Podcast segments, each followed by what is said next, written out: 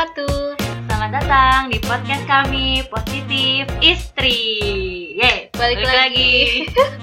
Setelah mungkin lama ya, enggak juga sih. Dan ini juga bahasan kali ini tuh requestan dari teman-teman juga. Tentang apa tuh?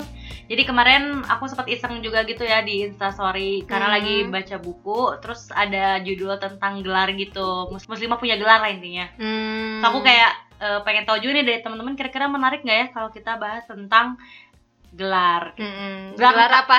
Bukan Gelar gelar tikar ya. Bukan bukan Iya, bukan gelar yang itu, tapi maksudnya gelar tuh kayak di belakang nama kita. Oh, Weh, Ini ALM. itu, itu mah depan. Oh iya. Gak depan. mungkin lah di belakang. HJ HJ. HJ depan. Depan. Oke, penting ya itu. Oke. Nah, jadi tentang gelar ternyata banyak banget teman-teman yang eh, request untuk dibahas tentang gelar ini. Iya. Terutama buat pada para para perempuan juga sih. Yang Iya. banyak request. Karena perempuan lebih ini ya, lebih- kalau udah punya gelar tinggi mau diapain kayak Iya. gitu-gitu sih. Terus juga kan kadang-kadang kalau apalagi kalau udah nikah ya. Kalau Iya. udah nikah tuh biasanya lebih galau lagi, gelarnya nggak kepake Oh gitu iya. ya. Jadi Dan ada yang bilang katanya kalau perempuan tuh sumur, dapur, sama kasur katanya. Oh gitu kan. Iya. Maaf ya aku Jadi kalau gelar apa manfaatnya gitu?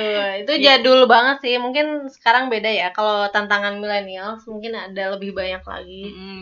Karena kalau mi- milenial ini kan justru perempuan tuh lebih lebih aktif juga ya sebenarnya di gelar ini. Sekarang banyak banget yang pendidikannya justru tinggi-tinggi ya nggak sih? Iya, iya. Juga eh, punya jabatan-jabatan bagus juga di ranah publik gitu Iya. maksudnya. Jadi Benar-benar. lebih banyak kegalauan mungkin. Sama ini juga lu sekarang tuh lagi banyak feminit feminism gitu. Oh iya benar. Orang-orang perempuan pengen gimana caranya bisa setara sama laki-laki dalam hal pendidikan, terus pekerjaan dan lain-lain. Dan udah nggak malu-malu lagi ya buat kayak mengutarakan hal itu gitu. Hmm. Kan kalau dulu tuh masih sembunyi, masih forum kecil lah. Kalau- Eh, mungkin komunitas-komunitas yang tersembunyi aja yang bakal bahas itu. Kalau sekarang tuh iya. justru udah Terbuka sampai banget. terbuka banget dan bahkan banyak banget seminarnya. oh Iya, iya, kan? iya, iya. Kemarin kita sempat mau ikut tapi nggak jadi. samain dulu persepsinya tentang gelar itu apa sih maknanya buat kita. Tuh. Dan kita akan bahas tentang kita akan bahas tentang pentingnya gelar. Emang penting gak sih gelar buat kamu lu?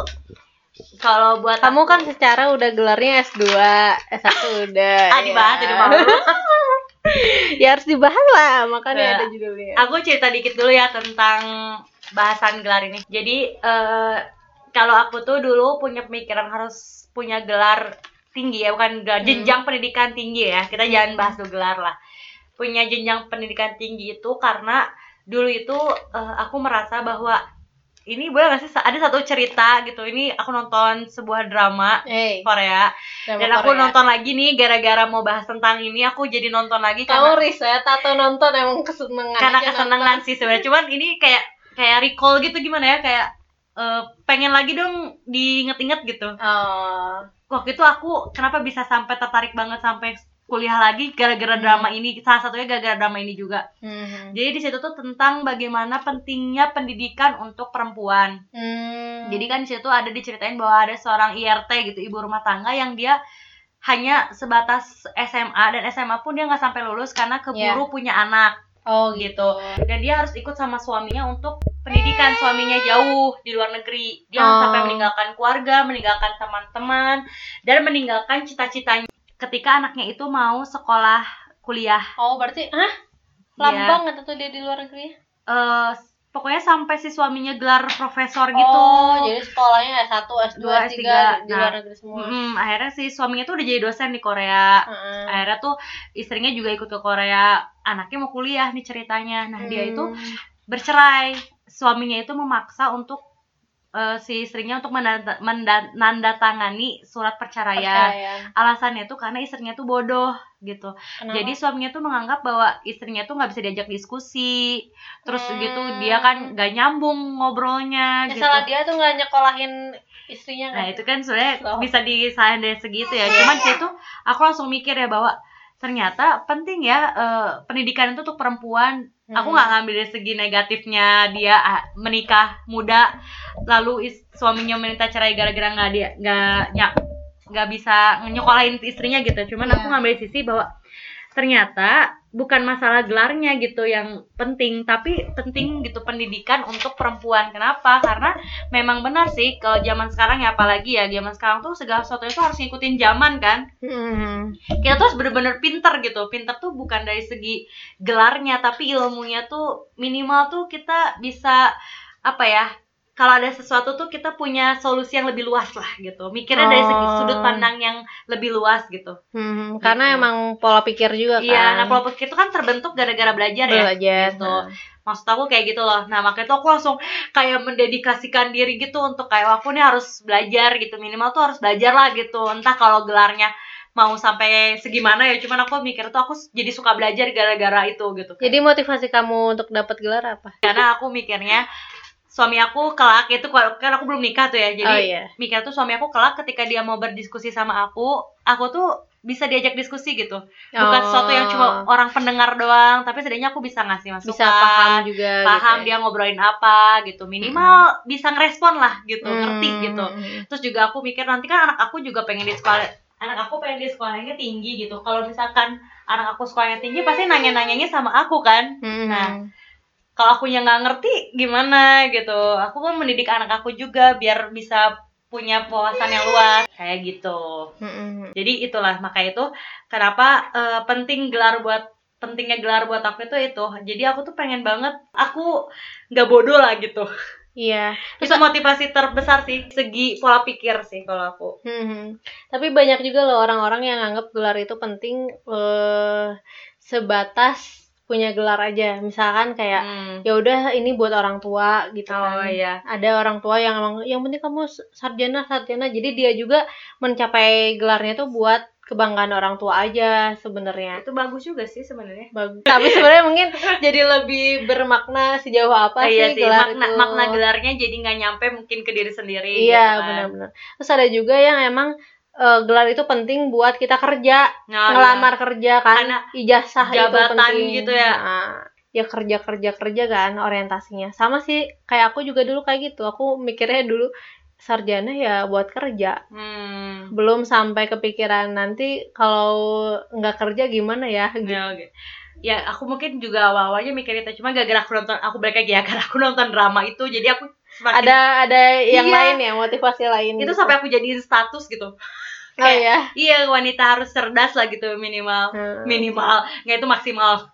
Wanita tuh harus cerdas itu gara-gara itulah pola pikir tuh harus terbangun, terbentuk. gitu. terbentuk ya Mm-mm. sih emang. Jadi tuh pentingnya gelar buat aku mungkin karena aku butuh bukan gelarnya tapi ilmu yang sudah dikejar saat mengejar gelar itu. Oh. Ilmu yang didapat saat, saat mengejar gelar itu mungkin. Lebih Hmm. tepatnya sih kayak gitu. banyak fungsinya juga ya Betul. untuk suami juga Hmm. untuk diri sendiri Buat juga diri sendiri, buat lingkungan juga. Mm-mm. Apalagi kalau orang yang sudah mendedikasikan diri untuk sosial ya. Mhm. itu pen- penting loh punya gelar gitu bukan apa apa ya ketika kita pengen memberdayakan masyarakat apalagi ya kita tuh harus pinter kan Mhm. masa kita mau berurusan dengan masyarakat kita akan berurusan dengan pemerintah kita akan berurusan dengan istilahnya orang-orang yang berilmu masa kitanya nggak punya ilmunya gitu Hmm. loh tapi ada juga sih yang ngelihat kalau misalnya ada yang orang yang punya gelar ada orang yang udah punya gelar tapi menurut aku nggak mengubah mindset si orang itu gitu Oh. misalkan dia udah S1 tapi kok cara mengelola ya? emosinya kayak anak-anak atau enggak cara ngomongnya kok nggak bisa bikin orang lain respect sama dia gitu kayak sewenang-wenang atau gimana Hmm. atau banyak juga yang misalkan dari segi ilmu aja ketika kan gelar itu berarti dia punya ilmu ya misalnya gelar atas ilmu yang dia ambil Hmm. nah tapi ketika ditanya jadi kan orang berekspektasi tuh terhadap gelar dia kan Hmm, hmm, hmm, hmm. Jangan jauh-jauh deh ke kakak aku misalnya Hmm. kakak aku kan eh elektro Hmm. pasti bapak nanya kamu bisa benerin listrik nggak kayak gitu ya tapi emang mungkin sebenarnya nggak belajar ya karena kan teknik elektro Hmm. tapi pas eh, tahu kok kamu nggak bisa sih gitu Oh, jadi kayak iya, iya. ih kamu belajar apa dong S1 sekolah jauh-jauh gitu karena suka ada ekspektasi Iya, orang betul. juga kan tapi ya sayang aja aku saya menyayangkan kalau gelar itu tidak bermanfaat untuk dirinya sendiri minimal Hmm. kayak eh, dia bisa mengaplikasikan ke kehidupannya enggak Hmm. terus pemahaman dia terhadap masalah jadi lebih terbuka Hmm. atau pemikirannya jadi sempit banget kolot banget kayak gitu sayang sih kalau seandainya gelar itu cuman jadi hanya gelar tapi titel aja titel aja tapi tidak menambah pemahaman ke Iya, dalam diri betul. juga Betul. nah, terus kan suka ada pertanyaan juga sih ya, kenapa sih memilih untuk bergelar? Nah, mungkin dari Len dulu bisa di- diceritain nih. Sebenarnya kan sekolah itu banyak ya, Len. Belajar Hmm. itu nggak harus eh, ada titel gelarnya atau tidak Oh, semuanya iya. formal. benar benar benar Nah, kenapa kamu memilih untuk sekolah formal yang ada gelarnya gitu? Pas lulus tuh ada gelarnya gitu ujung-ujungnya. Kenapa kamu memilih untuk itu gitu? Boleh lah diceritain juga mungkin kenapa eh, kamu kuliah mungkin ini ya eh, mindset yang dibangun pertama kali untuk dapat gelar adalah harapan orang tua Hmm. karena pengen anaknya sarjana. Mungkin Betul, kalau betul. seandainya banyak juga kali ya keluarga yang emang nggak mengharapkan anaknya sarjana, tapi ada juga yang mah ilmunya berkah ilmu ilmunya berkah atau enggak ada juga. Nah, tapi ada juga keluarga yang emang dia eh, mohon maaf maksudnya keluarga yang yang kekurangan gitu dari Hmm. segi materi, tapi dia sangat menjunjung tinggi biar anaknya bisa sukses, makanya harus sekolah kuliah yang tinggi Hmm. gitu kan. Nah, kayaknya aku juga termasuk yang kayak gitu. Jadi Hmm. emang ada ekspektasi orang tua dulu yang pengen anaknya sarjana. Iya. Mungkin kayak eh, pengen nunjukin juga bahwa orang tua tuh berhasil men- membesarkan anaknya Hmm, gitu ya. Iya, benar-benar. Terus baru deh yang motivasinya dari dalam diri. Hmm. yang kedua karena eh, ilmu yang dipengen atau jurusan yang diambil itu adalah yang dicita-citain itu Hmm. kan kayak waktu kecil cita-cita kamu jadi apa Hmm. kamu jadi apa waktu itu dokter nggak Eh, polisi waktu kecil banget Guru. aku pengen jadi guru. oh iya Hmm. guru Hmm. ya kan Waktu kecil dari kecil banget lah. Sampai dulu kalau misalkan pakai seragam-seragaman dulu, oh seragam bukan guru oh ya tapi seragam apa polisi. guru atau PNS Gak Nggak ada, ya? gak ada seragam PNS guys. Iya ya. Jadi sampai emang motivasi itu mungkin cita-cita yang dibangun terus ada pengen eh, bisa jadi profesinya apa, pengen berkarir apa. Nah, itu profe apa motivasinya dari dalam diri dulu gitu. Nah, bener banget ya. Emang harus punya motivasi itu sendiri ya. Kenapa ngambil gelar itu sebenarnya? Hmm. Nah, salahnya aku, Hmm. jadi cita-cita aku tuh cuma sampai S1 kayaknya tuh ya. Oh, Maksudnya tuh gitu. gimana ya? Harapan. Bukan dulu tuh kayak pengennya aku pengen jadi dokter misalnya gitu. Mm. Aku pengen jadi psikolog gitu doang, tapi nggak ada cita-cita pengen berkontribusi kepada Iya, karena dulu kita nggak nggak pernah Nggak ada yang ngajarin, nggak ada yang ngajarin bahwa kita tuh akan merubah dunia kan? Iya, cuman anak kecil kan tuh Iya, imajinasi anak kecil, tapi semakin dewasa malah makin oh jadi ini aja deh gitu. Hmm. Jadi itu aja deh. Suatu profesi yang ibaratnya ke akhirnya suatu profesi yang menghasilkan uang. Iya, gitu. profesional. gitu. Profesional. Ya aku juga dulu kepikirannya eh, ngambil gelar itu juga karena kalau waktu S1 S1 ya, Hmm. Kak, aku ngambil S1 tuh karena dulu juga orientasinya tuh ke kerja. Hmm. Jadi apa sih kira-kira eh, Kuliah jurusan yang- oh, iya. jurusan yang kalau ngambil kerjaan tuh gampang Oh, gampang nyari kerja ya, ya gitu gampang ya. nyari kerja gitu ya udah Hmm. dan itu tuh juga aku termasuk yang karena aku tipe penurut entah penurut atau iya iya aja jadi aku ngikutin orang tua gitu kata orang tua ngambil jurusan ini aja ya udah gitu ya aku dulu nggak punya cita-cita gitu Hmm. ya kayak kayak tadi tadi aku nggak punya pemikiran bahwa aku akan membuat sesuatu yang bisa berkontribusi Bermanfaat, bermanfaat, dan lain-lain gitu aku cuma sebatas ya udah buat kerja punya uang gitu Oh, iya, kan bener-bener. misalnya kayak gitu-gitu ya jadi ya udah aku ngambil jurusan juga yang sesuai sama orang Yang tua aja yang gitu gampang ya. aja gitu dan baru terbentuk eh, untuk kayak berkontribusi minimal tuh harus pintar dan lain-lain itu kan setelah aku lagi S2 Hmm. Setelah dewasa gitu. setelah dewasa setelah dewasa lingkungan juga berubah kan Hmm, hmm, hmm, kayak hmm. gitu Nah, terus selanjutnya nih, setelah kamu dapat gelar, emang gelar kamu mau dipakai apa?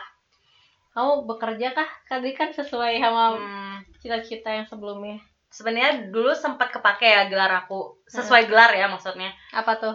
Eh, karena Kerja aku di mana? kan gelar aku sarjana ekonomi Oh iya. jadi kepake aku kerja di perhotelan waktu itu dan aku ngerjain pajak tapi itu Oh. cuma bentar banget lah itu bisa dihitung jari lah berapa lamanya Hmm. karena aku merasa kok aku ternyata nggak cocok di sini ya Dalam hal apa?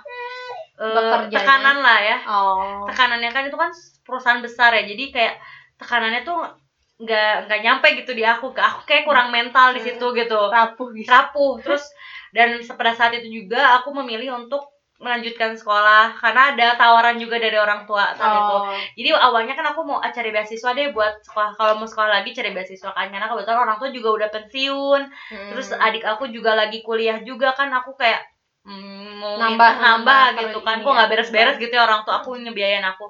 Tapi itu ada tawaran dari orang tua untuk lanjutin sekolah lagi gitu. Heeh. ya akhirnya aku ambil gitu nah karena pada saat itu yang aku tahu harus selinier padahal aku sebenarnya tidak ingin melanjutkan juga di dunia ekonomi sebenarnya pada saat itu gitu tapi karena eh, aku dengernya kalau biar kepake gitu ya gelarnya harus selinier gitu Hmm. ya akhirnya aku ambil yang sejurusan Berarti pilihan kamu masuk S2 juga masih pemikirannya profesionalis iya itu masih ya? profesional aku belum Oh. pernah belum mikir ke kontribusi dan lain-lain gitu makanya nah akhirnya eh, aku ambil jurusan itu cuman aku kenapa milihnya di bidang pendidikan karena saat itu aku udah tahu aku mau ngambil aku sukanya di mana gitu Hmm. Aku sukanya ngajar. sukanya? Oh, suka ngajar. aku sangat tertarik dengan dunia pendidikan sebenarnya Hmm. makanya itu aku berusaha untuk gimana caranya eh, biar masih linear tapi aku bisa juga tahu gimana caranya ngajar makanya aku ngambil jurusannya ke pendidikan gitu awalnya Hmm. gitu makanya saat itu eh, kalau ditanya untuk apa sih gelar kamu kalau dulu aku masih mikirnya ya untuk kerja gitu maksudnya untuk kerja tuh Iya, iya. Padahal pilihan itu udah sampai di S2. S2 Nah, gitu. tapi setelah pas lagi di S2-nya, mungkin karena lingkungan juga berganti gitu ya. Yang asalnya mungkin lingkungan aku, lingkungan bekerja. bekerja dan sekarang lingkungannya mungkin lebih ke agama, bukan agama, agamis. Jadi lingkungannya lebih mengajarkan ke apa sih kayak di situ aku baru nemuin fitrah perempuan tuh Oh, apa. iya, iya. Terus dari sudut pandang sebagai eh, seorang perempuan tuh akan mempunyai tiga peran. Terus apa bagaimana aja tuh? jadi seorang istri, eh, seorang ibu dan juga sebagai eh, eh, umat. Oh. Jadi yang akan ya dakwah saat itu tuh kayak berkontribusi untuk umat gitu. Sebaik-baiknya manusia yang bermanfaat bagi orang lain. Nah, itu Hmm. aku baru belajar setelah pas lagi S2 itu gitu. Hmm. Nah, di situ aku langsung kayak mikir ya, oh ternyata ada peran baru ya. Jadi seorang perempuan tuh nggak se- semudah itu kerja selesai gitu. Ternyata aku tuh akan menjadi seorang istri, aku akan menjadi seorang ibu, aku juga akan menjadi seseorang yang ilmunya ternyata lebih luas lagi gitu. Bukannya Hmm. sekedar jadi eh, seorang guru di ru- ruangan kelas gitu. Hmm. Gitu loh. Waktu itu tuh jadi punya cita-cita lebih di situ. Hmm. Ya pas ditanya karena udah terlanjur bukan terlanjur karena sudah di udah mau lulus ya masa lagi S2 gitu ya. Ya masa ya aku berhenti gitu terus ngambil jurusan lain gitu kan atau gimana tapi akhirnya eh, aku menemukan hal lain gitu. Mungkin eh, ke ke bidangnya jadi ilmu apa pun akan bermanfaat gitu. Ilmu Hmm. eh, ilmu apa pun aku akan bisa mengaplikasikannya ke kehidupan aku gitu. Jadi tidak menghilangkan konteks gelarnya tapi mungkin lebih meng eh, apa ya kayak menempatkan si ilmunya aja. sama sama sih aku juga setuju kalau ternyata setelah belajar ilmunya itu sendiri ternyata ilmu itu bisa banget untuk ilmu itu bisa dimanfaatin di kehidupan sehari-hari karena kalau kita mikirnya dunia profesionalisme ya kita kan jadinya lupa tuh sama fitrah kita sebagai perempuan bahwa ada kita sebagai istri yang harus memahami suami atau menjaga harta suami atau apa eh, fungsi-fungsi yang emang itu tuh harus belajar gitu ada Hmm. ilmunya gitu. Nggak mungkin kita kosong banget. Coba kalau beneran nggak ada ilmunya mungkin kita bakalan lalai juga.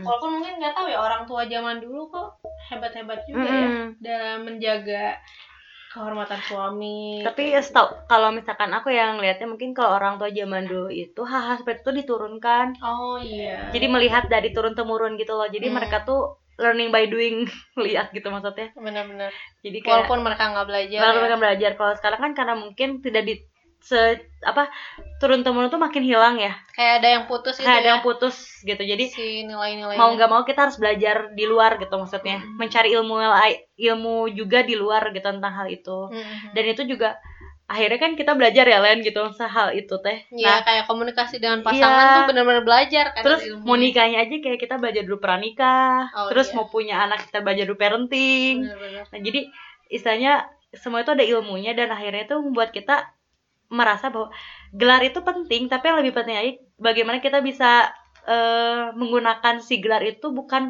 hanya ilmu gelarnya di ilmu di titel gelarnya itu Hmm. gitu tapi ilmu yang lain pun bermanfaat gitu maksudnya Iya, maksudnya emang kita bisa belajar formal dan gak ah formal iya ya, maksudnya gitu. itu Bisa kalau seandainya gak formal ya banyak ya caranya. Ada Hmm. ada seminar atau lihat di tayangan YouTube atau gimana yang kita pengen tahu nih cara mengelola uang yang baik gimana.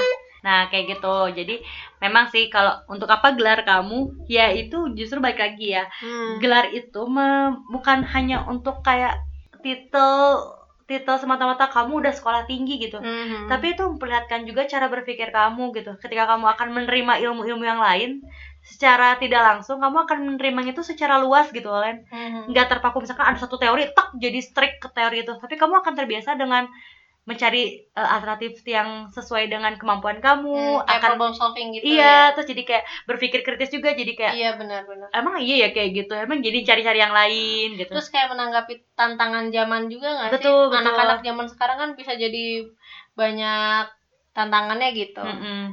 Ya kayak gitu. Jadi memang bukan semata-mata dari gelarnya aja. Oke, lanjut. Terus gimana sih kalau seandainya kita udah punya gelar, tapi mau cari tapi mau cari calon suami, apakah suaminya harus yang punya gelar setara atau enggak? Buat kamu gimana? Hmm, dulu ini aku dari dapat pesan dulu ya, pesan. Jadi aku dulu sempat dapat pesan dari bapak aku ya.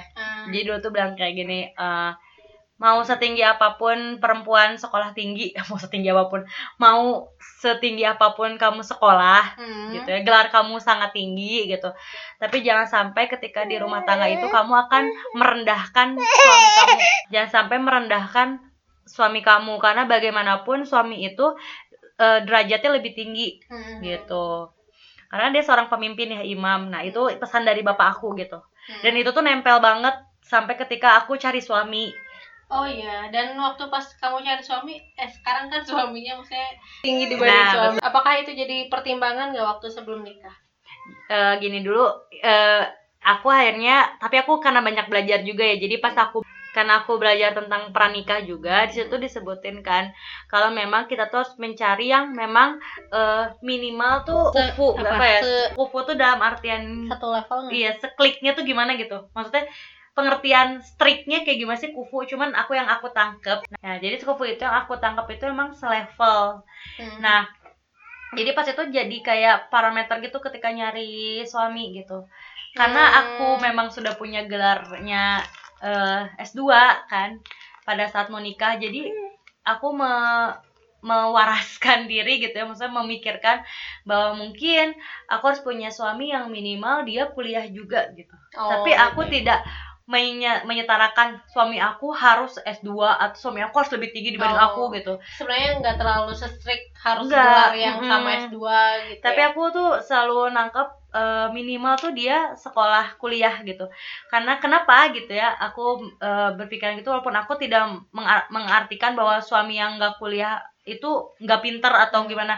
Tapi aku mengartikan dari diri aku sendiri gitu. Karena kan bagaimanapun ketika aku akan mencari suami itu aku akan banyak berdiskusi ya tentang Hmm. kehidupan sehari-hari dia akan menjadi orang pertama yang akan aku jadikan tempat curhat lah itu ya tempat Iya, iya. berdiskusi nah aku harus cari yang minimal dia mengerti apa yang akan aku bicarakan juga gitu Hmm. nah aku pun begitu ketika uh, ak- suami akan memilih aku gitu ya Hmm. minimal aku pun nggak nggak nggak yang nggak nggak tahu banget lah tentang hal itu gitu Hmm. itu pun gak dari segi ilmu kuliah aja dari makanya itu aku banyak belajar banyak hal ya. Maksudnya kayak di di luar yang formal itu supaya nanti ke, gimana ketika suami itu aku lihat juga gitu oh suami aku udah pernah belajar ini ini ini, ini. Dan aku tuh berusaha untuk menye- menyamakan hal itu loh. Kayak Hmm. suami aku belajar sirah nabawi ya minimal aku baca judulnya lah.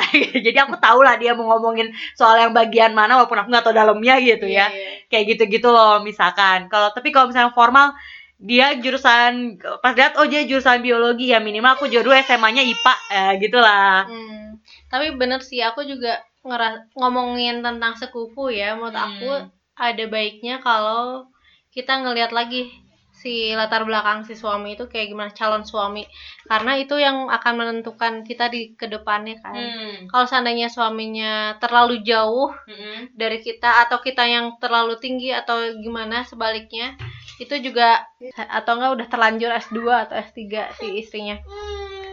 Nah, kadang yang penting itu dalam sebuah hubungan kan sebenarnya penghargaan diri gitu. Harga diri suami itu letaknya di mana sih? Ada emang suami yang jadinya ngerasa rendah diri dengan istrinya sekolah lagi. Jadi harus dilihat lagi sebenarnya kamu masalah nggak sih kalau aku S2 gitu. Hmm, iya benar. Kalau suami aku bilangnya kalau suami aku bilangnya eh sebenarnya nggak apa-apa sih kalau istri lebih tinggi dibanding suami yang penting tuh sikap dia terhadap suami itu. Ada Betul. orang yang punya ilmu punya gelar tinggi jadi bikin dia sombong. Tapi ada juga orang yang punya ilmu tapi bikin dia jadi makin rendah hati gitu. Nah sebenarnya kan yang dipengenin itu rendah hatinya itu. Dan itu banyak ya terjadi sekarang itu ketika eh, istri eh, gelarnya lebih tinggi dibanding suami. Biasanya Iya. kan mere- merendahkan banget dari segi dia berdiskusi ataupun dari segi finansial. Apalagi ketika si istrinya bekerja dan jabatannya lebih tinggi gitu. Hmm, jadi penghormatan istri terhadap suami jadi berkurang gitu ya. Itu hati-hati guys. Betul. Nah, selanjutnya. Lanjut lagi ya. Terus sebenarnya kalau gelar gelar apa pun kita buat rumah tangga apa sih gunanya gitu? Digunakan untuk apa sih kalau di rumah tangga? Hmm, sebenarnya banyak ya kap. Eh, ini tergantung kalau kita ngambilnya ke jurusan ya, nggak Mm-mm. cuma gelar. Kalau kita ngambil jurusan-jurusan tertentu, misalnya kita milih jurusan psikologi misalkan atau Mm. jurusan ekonomi, itu tentu pasti sangat terpakai ya di dunia rumah tangga. Misalkan kayak psikologi, mungkin kita jadi bisa berkomunika- berkomunikasi secara baik mungkin dengan jadi- suami. Karena psikologi itu ilmu sosial jadi ilmu tentang manusia mungkin kelihatannya lebih ya kamu juga berhubungan Iya. sama manusia gitu kan. Nah, terus kalau dari segi ekonomi, aku jadi eh, belajar juga gimana sih bisa manage uang suami dan apalagi suami aku lebih ke bisnis ya. Jadi aku bisa ngasih setidaknya gambaran-gambaran tentang misalkan di dunia keuangan kayak gitu, dengan ekonomi syariah misalkan, perbankan. Ya setidak- setidaknya aku bisa ngasih masukan-masukan buat suami itu Hmm. misalkan dari segi jurusan. Iya. Tapi kalau yang lain kalau seandainya jurusannya yang enggak hubungan sama manusia misalkan jurusannya tentang hewan, Misalkan binatang kayak suami atau aku kan biologi tuh Hmm. biologi masih ada hubungan ya sama manusia jadi dia tuh sering meng me- apa ya meng- menyambungkan segala sesuatu tuh dengan ilmunya juga gitu Hmm. nah terus kalau misalkan kayak tentang sipil misalkan tentang Iya, bangunan, ya bangunan. atau tentang jalan infrastruktur misalkan ya itu mungkin jadi bahan diskusi yang menarik ketika sama istrinya gitu Hmm. jadi misal- Ketika kita lihat satu fenomena gitu Iya, ya. jadi bahasannya seru Ah, gitu bener, kan bener. ya sebenarnya gelar itu sangat berguna sebenarnya ketika kamu ya gimana dulu momennya apa ya kalau lagi masak tiba-tiba ngomongin tentang bangunan kan ya bingung juga gitu Iya. ya lo lagi masak capcay terus dimasukin semen kan bingung Mm-mm. jadi ya tergantung kita akan memasukkan jurusan kita atau gelar kita tuh di rumah tangga seperti apa cuman yang penting itu adalah ketika kamu berproses di gelarnya itu yang akan sangat berguna di rumah tangga Hmm. Contoh ketika kita kuliah, eh, kita kan mungkin akan belajar memanage waktu ya, bagaimana kita bisa lulus tepat waktu Oh misalkan. iya, jadi lebih ke attitude tiap harinya ya. Betul, terus atau enggak kita waktu lagi skripsi ya mengejar mengejar eh, dosen, nah, kita belajar bersabar Hmm. ketika direvisi terus. Belajar manner juga. Be- Betul, manner kita juga menghormati ya Iya. pastinya. Terus juga kita belajar gimana sih? Kita juga kan belajar diskusi dengan orang lain. Kita Hmm. juga kan di rumah tangga kan berdiskusi dengan pasangan Hmm. kayak gitu. Jadi ya sebenarnya di proses dalam mencari gelarnya itu yang akan berguna nggak hanya di rumah tangga tapi mungkin di kehidupan sehari-hari kayak Hmm. gitu. Jadi menarik juga tuh tentang kalau gelar tuh bisa jadi bahan obrolan yang menarik buat suami atau Hmm. buat suami istri. Karena ada juga suami istri yang eh katakan mereka punya gelar tinggi, Hmm. tapi di dalam rumah tangga itu jarang banget ngobrol. Oh, jadi kayak Jarang. dulunya introvert gitu. Enggak bukan karena introvert mungkin karena sibuk satu sama lain Oh. atau jadinya nggak peduli sama dunia masing-masing yang Hmm. emang ya kayak di drama-drama suka kayak gitu sih Hmm. Tapi ada yang cerita itu real katanya. Hmm. Sampai suaminya pulang malam, istrinya juga udah capek, terus suaminya ditanya apa nggak mau jawab atau istrinya juga udah malas gitu untuk ngejawab pertanyaan dari suaminya. Jadi kayaknya kalau seandainya gelar itu tinggi tapi kita nggak bisa memanfaatkan momen, nggak bisa manfaatin itu jadi diskusi yang menarik, sayang aja gitu kan. Hmm. Benar-benar. Nggak cuman profesional di luar gitu yang ngasilin uang. Justru kan kalau perempuan itu dituntut untuk bisa menjalankan perannya tadi balik lagi ketika kita berperan menjadi seorang istri bagaimana kita bisa menyenangkan hati suami dalam rumah Hmm. ya salah satunya adalah dengan bagaimana kita menjaga komunikasi dengan suami ada hal yang penting juga sih lu aku jadi keingetan tentang kontribusi kita ya peran perempuan di di sosial Hmm. gitu nah sebenarnya mungkin kalau kita lihat perempuan tuh kalau udah ham, udah nikah gitu terus punya anak seolah-olah semua kehidupannya terenggut oleh anak gitu Hmm. tapi akan ada satu masa kalau seandainya aku yakin gitu ke diri aku sendiri kalau ilmu ini tuh kalaupun harus vakum katakan gitu ya dari Hmm. dunia profesional tapi nanti akan dipakai lagi gitu untuk kontribusi ke sosial Iya, entah benar. itu anaknya waktu pas udah sekolah SD atau SMP atau kayak udah SD SMP tuh udah masing-masing gitu kan anak tuh punya dunia dunianya sendiri apalagi kalau anaknya udah kuliah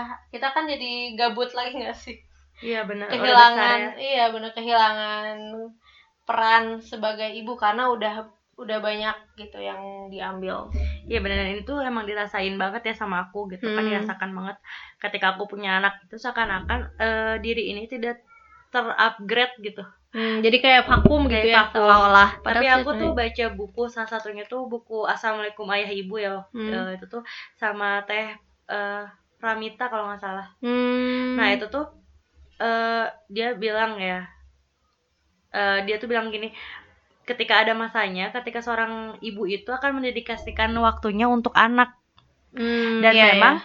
memang itu adalah amanah besar gitu yang memang harus harus harus diambil gitu harus kita lakukan dan kita itu jatah kita gitu betul ya. dan tapi itu tuh nggak akan lama ketika nanti momen itu udah habis gitu ya momen Hmm. kita bersama anak itu habis kita akan merindukan gitu merindukan hal itu dan kita tuh tinggal melihat hasil ya. sama Nah. ini sama ini vakumnya kita vakumnya kita di dunia publik misalkan ya Hmm. ranah ranah ranah eh, di gelar kita lah istilahnya misalkan ya Hmm. terus kita akan kembali dulu ke ranah kita akan kembali dulu ke rumah misalkan ya ke anak gitu itu kerasa ketika nanti dia sudah besar bagaimana kita mendidiknya dengan effort gitu ya bukan effort seluruh waktu kita diambil Hmm. tenaga gitu kan segala ilmu yang pernah udah kita pelajari gitu kita dedikasikan untuk anak dan ketika besar kita bisa melihat bahwa itu anak saya ya gitu saya Hmm, yang didikkan didik ya. saya didik dan saya besarkan gitu loh. Hmm. Kita udah bisa ngomong kayak gitu gitu. Emang tuh ada masanya gitu. Dan bahkan eh, teman aku yang anaknya udah dua tahun pun bilang ya ketika dia akhirnya bisa berkontribusi lagi untuk umat gitu ya. Hmm. Itu tuh ketika anaknya tuh sudah dua tahun gitu. Setelah, setelah selesai disu- disusui selama dua Hmm. tahun, dia tuh mulai bisa kayak aku akan mencoba untuk eh, mengaplikasikan ilmu aku gitu selama ini Hmm. ke dunia luar misalkan dan itu sekarang memang jadinya lebih lebih apa ya kayak justru lebih kayak apa ya lebih besar gitu kontribusinya karena dia Hmm. Udah pernah menjadi jadi istri udah pernah menjadi jadi ibu dan Hmm. sekarang tinggal ke ranah publik gitu ke Hmm. umat gitu istilahnya iya iya gitu jadi katanya mungkin kita jadi harus tahu aja sampai kapan sih kita mau kalau aku bacanya di bukunya Mbak Apik ya Hmm. itu katanya yang satu tuh yang bukan di bukunya apa di instastorynya gitu Hmm. memang perlu bersabar gitu Hmm. semua itu ada waktunya Oh. katanya gitu Kalau kata Bunda Eli Risman itu dibilang eh, sampai anak terakhir umur 8 tahun. nah iya. Tapi kalau anaknya lahir-lahir terus kan berarti lebih panjang Lebih panjang. Tapi kalau seandainya anak terakhirnya udah 8 tahun berarti itu udah bebas Mm-mm. tugas karena mereka kan udah ada di sekolah atau betul gimana kan. Jadi bersabar Hmm. Maka itu maka itu waktu kemarin ya waktu aku ikutan seminar eh, pranikah bareng Ustadz Hasan Faruqi ya Hmm. yang pertama dimention sama Ustadz Hasan Faruqi itu adalah keti- yang pertama kali ketika kita akan menikah itu adalah kesiapan mental Hmm. yang pertama kali dimention kenapa soalnya ke- ketika di aku inget bukan aku pikir-pikir lagi ya gitu Hmm. aku sambung-sambungin juga sama apa yang dibicarakan sama Ustaz Hasan ya bahwa memang mental itu berpengaruh banget ketika kita akan menjadi peran yang baru gitu Hmm. dan setiap fase itu akan meningkat kan selalu ada fase baru di setiap rumah tangga itu ya Hmm. fase-fase tuh akan meningkat dan itu tuh Ujian- banyak ujiannya ujiannya. Heeh, dan itu Hmm. ujiannya tuh semakin meningkat juga Hmm, gitu juga. makanya emang perlu banget namanya kesiapan mental itu harus dibangun gitu oke next Len apa yang ingin kamu tanyakan. Ini eh, banyak juga nih orang-orang yang nanyain tentang gimana sih jadi terkait tentang konflik di dalam diri gitu. Mm. Gimana sih kalau seandainya gelar itu nggak dipakai? Apa sih dampaknya gitu buat diri sendiri? Karena kan banyak yang ngerasa galau. Aduh, aku udah S1, S2, Hmm. tapi harus jadi ibu rumah tangga kayak yang down banget. Iya, Bahkan benar. ada salah satu temen aku yang cerita dia tuh kayak kehilangan dunia dan Oh. isinya karena dia harus banyak ya yang gitu ya Hmm, dia udah punya pendidikan tinggi, terus Hmm. dia udah berkarir juga, tapi tiba-tiba setelah punya anak, dia emang sebenarnya dia sadar dia harus punya eh maksudnya dia resign katakan gitu lah. Mm-mm. Dan setelah resign dia jadinya terpukul gitu karena ngerasa bosen, Hmm. ngerasa nggak punya harga diri, Hmm. rasa berharganya jadi turun, Turun. drastis kayak gitu. Hmm. Kayak gimana apa perasaannya yang terjadi? nah kalau dari kamu dulu gimana nih Kalau menurut aku sih mungkin tuh mindset juga ya. Mm-mm. Lebih ke mindset gimana kita menghadapi situasi yang sekarang terjadi. Misalkan kalau seandainya dia udah resign, mungkin awalnya kenapa dia resign aku juga nggak tahu ya. Kenapa kita pilih resign? Karena mungkin itu harus disadari gitu kayak keputusan yang penuh sadar Hmm. kalau kita mau resign dengan tujuan pengen mendidik anak misalkan kalau aku dulu kan kemarin resign kenapa karena pengen program hamil Hmm. ya itu dijalanin dengan sepenuh hati Hmm. nggak jadinya galau aduh kok resign kayak gini ya Hmm. rasanya Mungkin karena emang karena gitu emang kan. udah diniatin tulus ya maksudnya niatnya bersungguh-sungguh gitu Mm-mm, dan jadinya kan kita punya nilai pahala juga di Iya, situ betul. walaupun kita ngerasanya nggak punya produktif gitu nggak berproduksi eh nggak produktif tapi sebenarnya semua kegiatan jadi produktif kalau Betul. kita ucapkan Bismillah lah gitu Hmm, betul betul terus mungkin juga ini sih faktor yang kalau perempuan punya uang tuh beda kayak punya power gitu nggak sih? Hmm, hmm, hmm, kalau dulu aku ngerasa punya uang aku bisa beli skincare kapan aja misalnya beli kerudung kapan aja. Tapi setelah nggak pegang uang jadi rasanya kok kayak gini ya gitu kayak Iya hampa. benar kayak kayak apa apa harus izin. Iya. terus mikir-mikir dulu bilang nggak ya? Saya baru kemarin beli bilang. Terus baru kemarin beli sekarang mau minta lagi gitu kalau dulu kan Iya. tinggal ya udahlah ya Iya. satu dua ribu mah nggak kerasa buang kayak, buang iya, buang bener, buang bener, buang bener. buang kayak kehilangan power sih itu Iya, yang bikin bener-bener. jadinya sedih banget tapi itu mindsetnya mindsetnya harus diganti gitu iya betul Ke, ya dulu memang aku juga niat resign karena aku lagi hamil oh dan ternyata memang kandungan aku tidak kuat untuk menopang aku jauh kerja maksudnya kerja pulang malam gitu. Ah. pergi pagi pulang malam tapi pilihan itu kamu secara sadar atau tidak sadar? Maksudnya nggak sadar gimana ya? Maksudnya pilihan secara sadar aku akan resign karena bla bla bla atau Wah, ya udah deh aku resign aja gitu. Eh, sebenarnya itu kan sudah direncanakan ya sebenarnya dari sebelum hamil. Hmm. tapi aku juga menunggu-nunggu waktu gitu iya ya? kayak ini aku sudah jadi seorang istri waktu itu kan jadi ya iyalah kamu udah hamil jadi maksudnya itu sebelum hamil coy. Oh, iya, iya. jadi aku mikir eh, aku sudah jadi seorang istri gitu. Eh, terus juga tapi aku belum tahu gitu resignnya tuh kenapa ya gitu. Aku harus resign gitu. Karena suami juga tidak menuntut aku untuk jadi ibu rumah tangga maksudnya Hmm. ngebebasin aja gitu ya. Jadi aku masih dalam pencarian gitu loh apa ya aku aku resign tuh kenapa ya? Karena kan belum punya anak juga jadi belum ada alasan gitu karena dulu tuh Hmm. aku men, aku ketika ditanya sama suami itu aku ingin full time mam mam ketika maksudnya aku ingin menyusui selama 2 tahun ya ideal lah yang idealnya misalnya menyusui sampai 2 tahun Hmm. aku pengen mengurus sendiri anak gitu kan Hmm. intinya gitu walaupun aku juga memasukkan tapi aku juga ingin menjadi orang eh, wanita yang produktif gitu walaupun entah apa itu entah apa produktif gitu. eh, penting produktif tapi ya kalau urusan anak aku pengen ngurus sendiri terus juga pengen sampai 2 tahun lah gitulah nah tapi kan karena belum punya anak jadi bingung ya mau resignnya apa ya gitu alasannya nah Hmm. mungkin itulah Allah memberikan aku eh, Anak. seorang anak gitu karena ketika aku lagi buat mikirin itu dulu. iya ternyata ting dikasih anak tuh saya udah memang ternyata kandungannya juga nggak kuat gitu Oh, iya. sempat lemah lah lemah tuh karena aku sempat kayak eh, sakit yang kayak sakit banget gitu Hmm. nggak bisa bangun lah gitu Hmm. nah akhirnya ternyata kata bidan saat itu aku nggak bisa nggak bisa eh, capek gitu maksudnya Hmm. ya udah akhirnya itulah alasan resign nah, tapi alasan utamanya adalah karena waktu itu yang sudah komitmen di sebelum pernikahan. Dan ini sudah pernah dibicarakan sama waktu itu calon suami yang sekarang jadi suami ya. Bahwa aku sebenarnya pengen jadi full time mom. Artinya full time mom tuh eh, aku mendedikasikan eh, diri aku dan waktu aku untuk anak gitu. Hmm. walaupun aku juga tidak memungkiri bahwa aku sebenarnya pengen produktif. Artinya ingin bermanfaat lah untuk orang lain gitu. Hmm. dari segi ilmu gitu waktu itu tuh. Tapi kita juga apresiasi sih buat ibu-ibu yang emang bekerja ya. iya betul banget Banyak soalnya aku banyak banget contoh ibu-ibu yang bekerja. Kakak aku semuanya kerja, perempuan-perempuannya. Jadi strong strong woman dan mereka emang berjuang untuk kehidupan anak-anaknya juga. Mereka pengen pendidikan yang betul yang layak gitu. fasilitas yang Fasilitas yang serba ada atau Mm-mm. les kan tuh pasti butuh Betul, juga betul. gitu.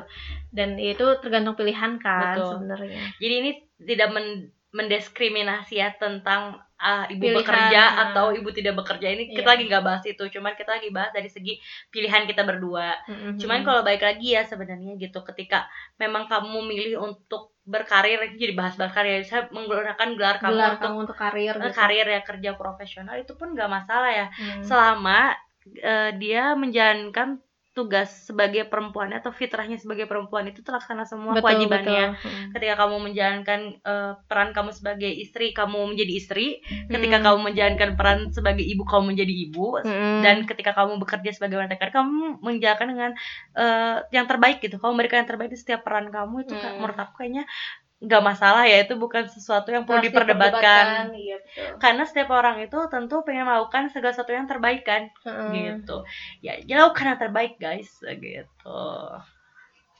oke nah Nah, terus lanjut lagi nih ada eh, yang bil ada yang nanyain tentang gimana sih kalau seandainya konfliknya sama orang tua yang mereka tuh menuntut kita jadi pegawai, bekerja Hmm. atau PNS atau apa Betul, gitu. betul. Sebenarnya itu penting eh bukan penting sih.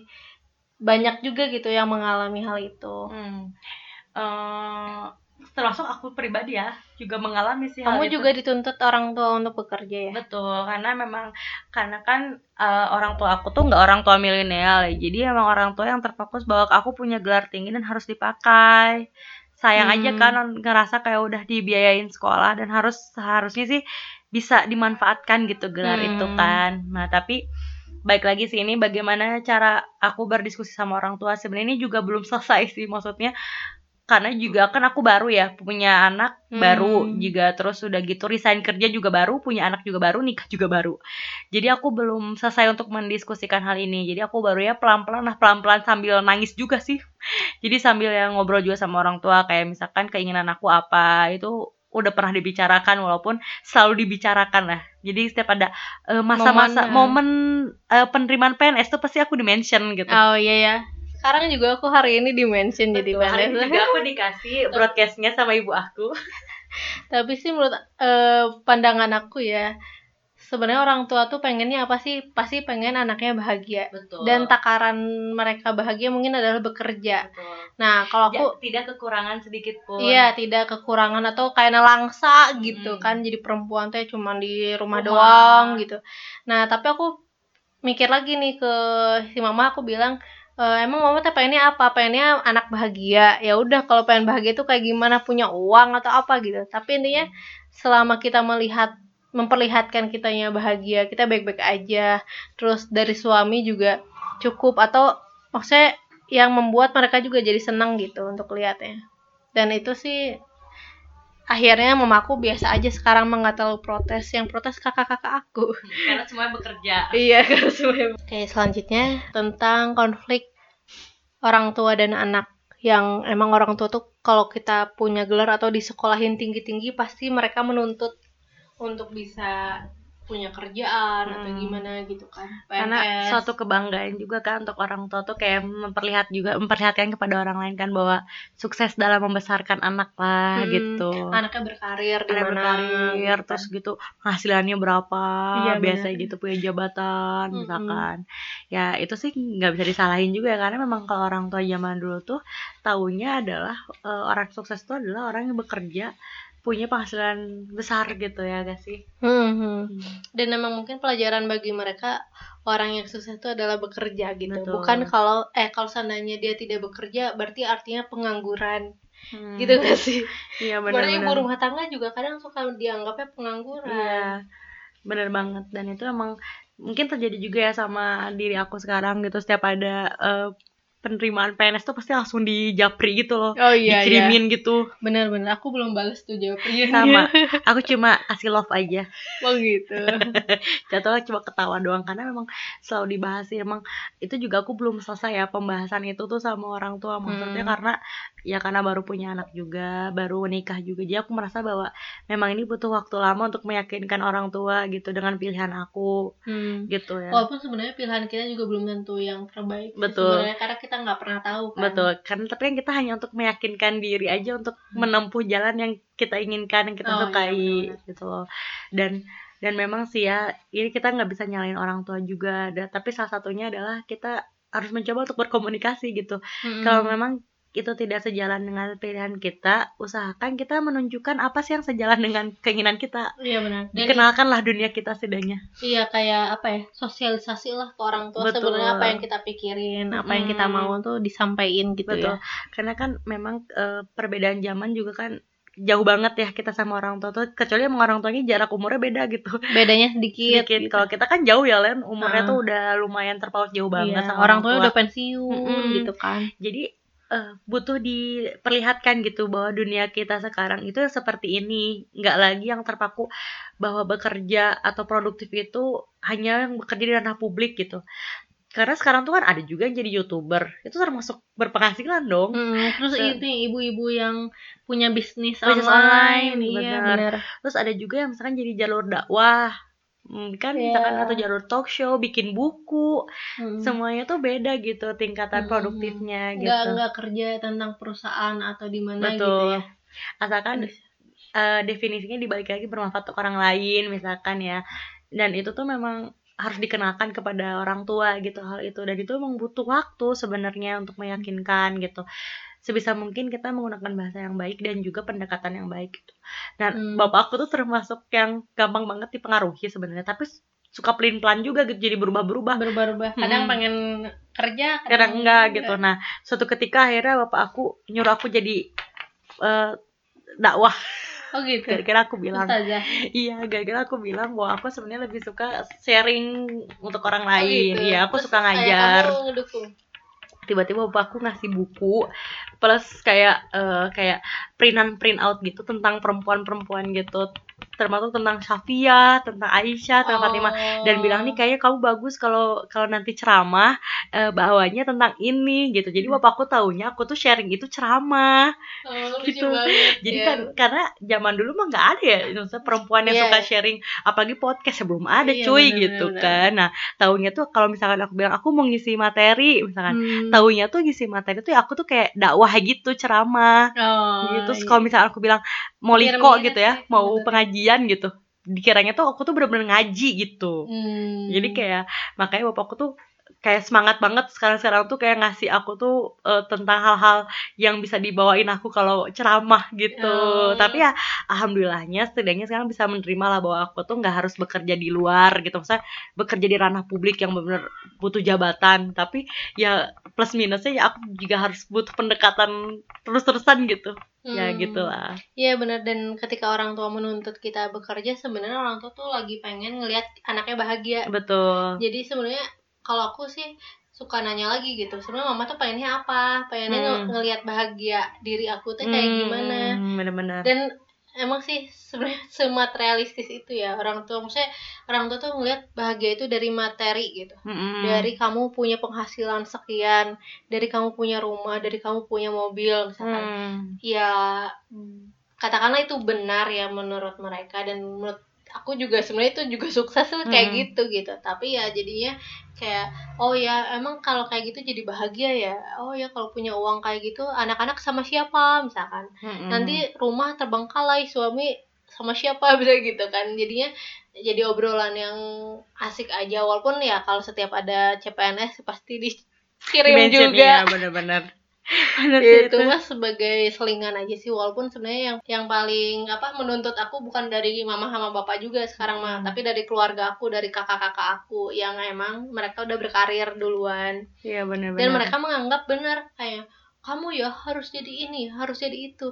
Karena kalau kamu ini kamu bisa punya ini punya Betul. itu gitu ya kalau bapakku tuh salah satu yang bikin bapak aku maksa aku untuk berkarir itu berkarir Hmm. secara profesional itu karena katanya biar aku tuh punya penghasilan dan gak nyusahin suami katanya gitu iya jadi katanya karena tuh ngerasa perempuan gak ini jadi Iya. ya. mungkin bapak aku punya luka-luka mungkin dengan lingkungannya oh iya, kan iya, lingkungannya kan lingkungan jadi. pekerja ya gitu maksudnya jadi mungkin banyak cerita-cerita yang kurang enak mungkin gitu. jadi Hmm. diaplikasikannya kepada anak-anaknya ya, gitu jadi pelajaran Heeh, hidup gitu ya betul. yang diturunin kayak gitulah nah kemarin juga sempat ada yang nanya waktu kita di kelas bunda sehat tuh apa tuh apakah eh, arti sukses itu adalah ketika bekerja inget nggak ada yang Iya, nanya ada, bekerja eh, yang punya udah punya penghasilan besar bekerja secara profesional? Sebenarnya mah tuh sukses kata orang gini ya kata masyarakat pada umumnya kali ya sebenarnya Mm. kan kita bisa ri apa riset lagi. Gitu. betul. Dan yang paling penting adalah kita harus tahu dulu sukses menurut kita. Iya benar-benar. Susah ya kalau kita nanyain Google sekalipun gitu ya belum tentu kita sepaham sama Google. Atau enggak nih sukses before certain gitu Ya. ada kan kalau kalau aku tuh eh, selalu mendefinisikan apa, sukses gitu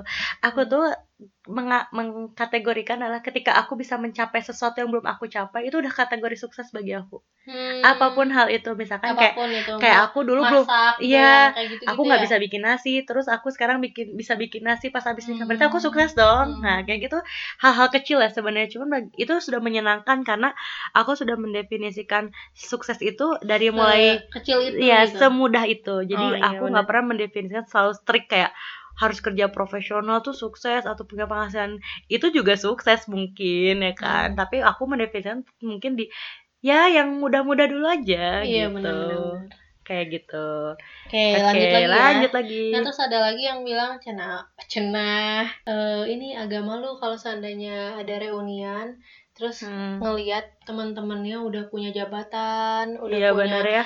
penghasilan dua digit, sedangkan kita masih kecil. Itu pernah ingat Karena lingkungan itu menentukan sekali. Iya, terus jadi down gitu kan sih Iya, kalau kita datang ke komunitas yang kayak gitu. Iya. Teman-teman kita apalagi teman dekat paling gampang kita ngebandingin sama teman-teman dekat. Iya benar banget. Dan itu aku alamin sih gitu. Eh, mungkin eh, mungkin sampai tahun-tahun kemarin mungkin aku masih Hmm. ngalamin karena em, aku kan lumayan lingkungannya bukan lingkungan yang bisa dibilang lingkungan yang gimana ya sangat mendukung Kesuksesan, karir. karir. Jadi gini, karir tuh adalah eh, nilai diri gitu. Oh, Jadi iya. orang tuh dinilai dari dari karirnya Iya, gitu. Dan status itu adalah ketika kamu bekerja di mana. Kalau kamu nggak bekerja di mana, kamu bu- pu- tidak punya status. Berarti gitu ya. kamu tuh sebagian orang yang statusnya ditiadakan di lingkungan itu. serius ini benar-benar. Iya kan? Nah, makanya itu aku termasuk yang waktu itu sempat ngalamin minder juga. Aku nggak per aku sampai detik ini gak pernah ikutan reuni besar akbar gitu. Hmm. Karena waktu kemarin-kemarin kan aku merasa bahwa mungkin aku belum punya titel Apa kebanggaan iya, gitu ya? apa yang bisa aku ceritain ya ke orang Hmm. gitu. Tapi kalau sekarang sih karena punya mindset yang beda ya, jadi mungkin aku akan berani-berani aja untuk men- menghadapi hal itu ya.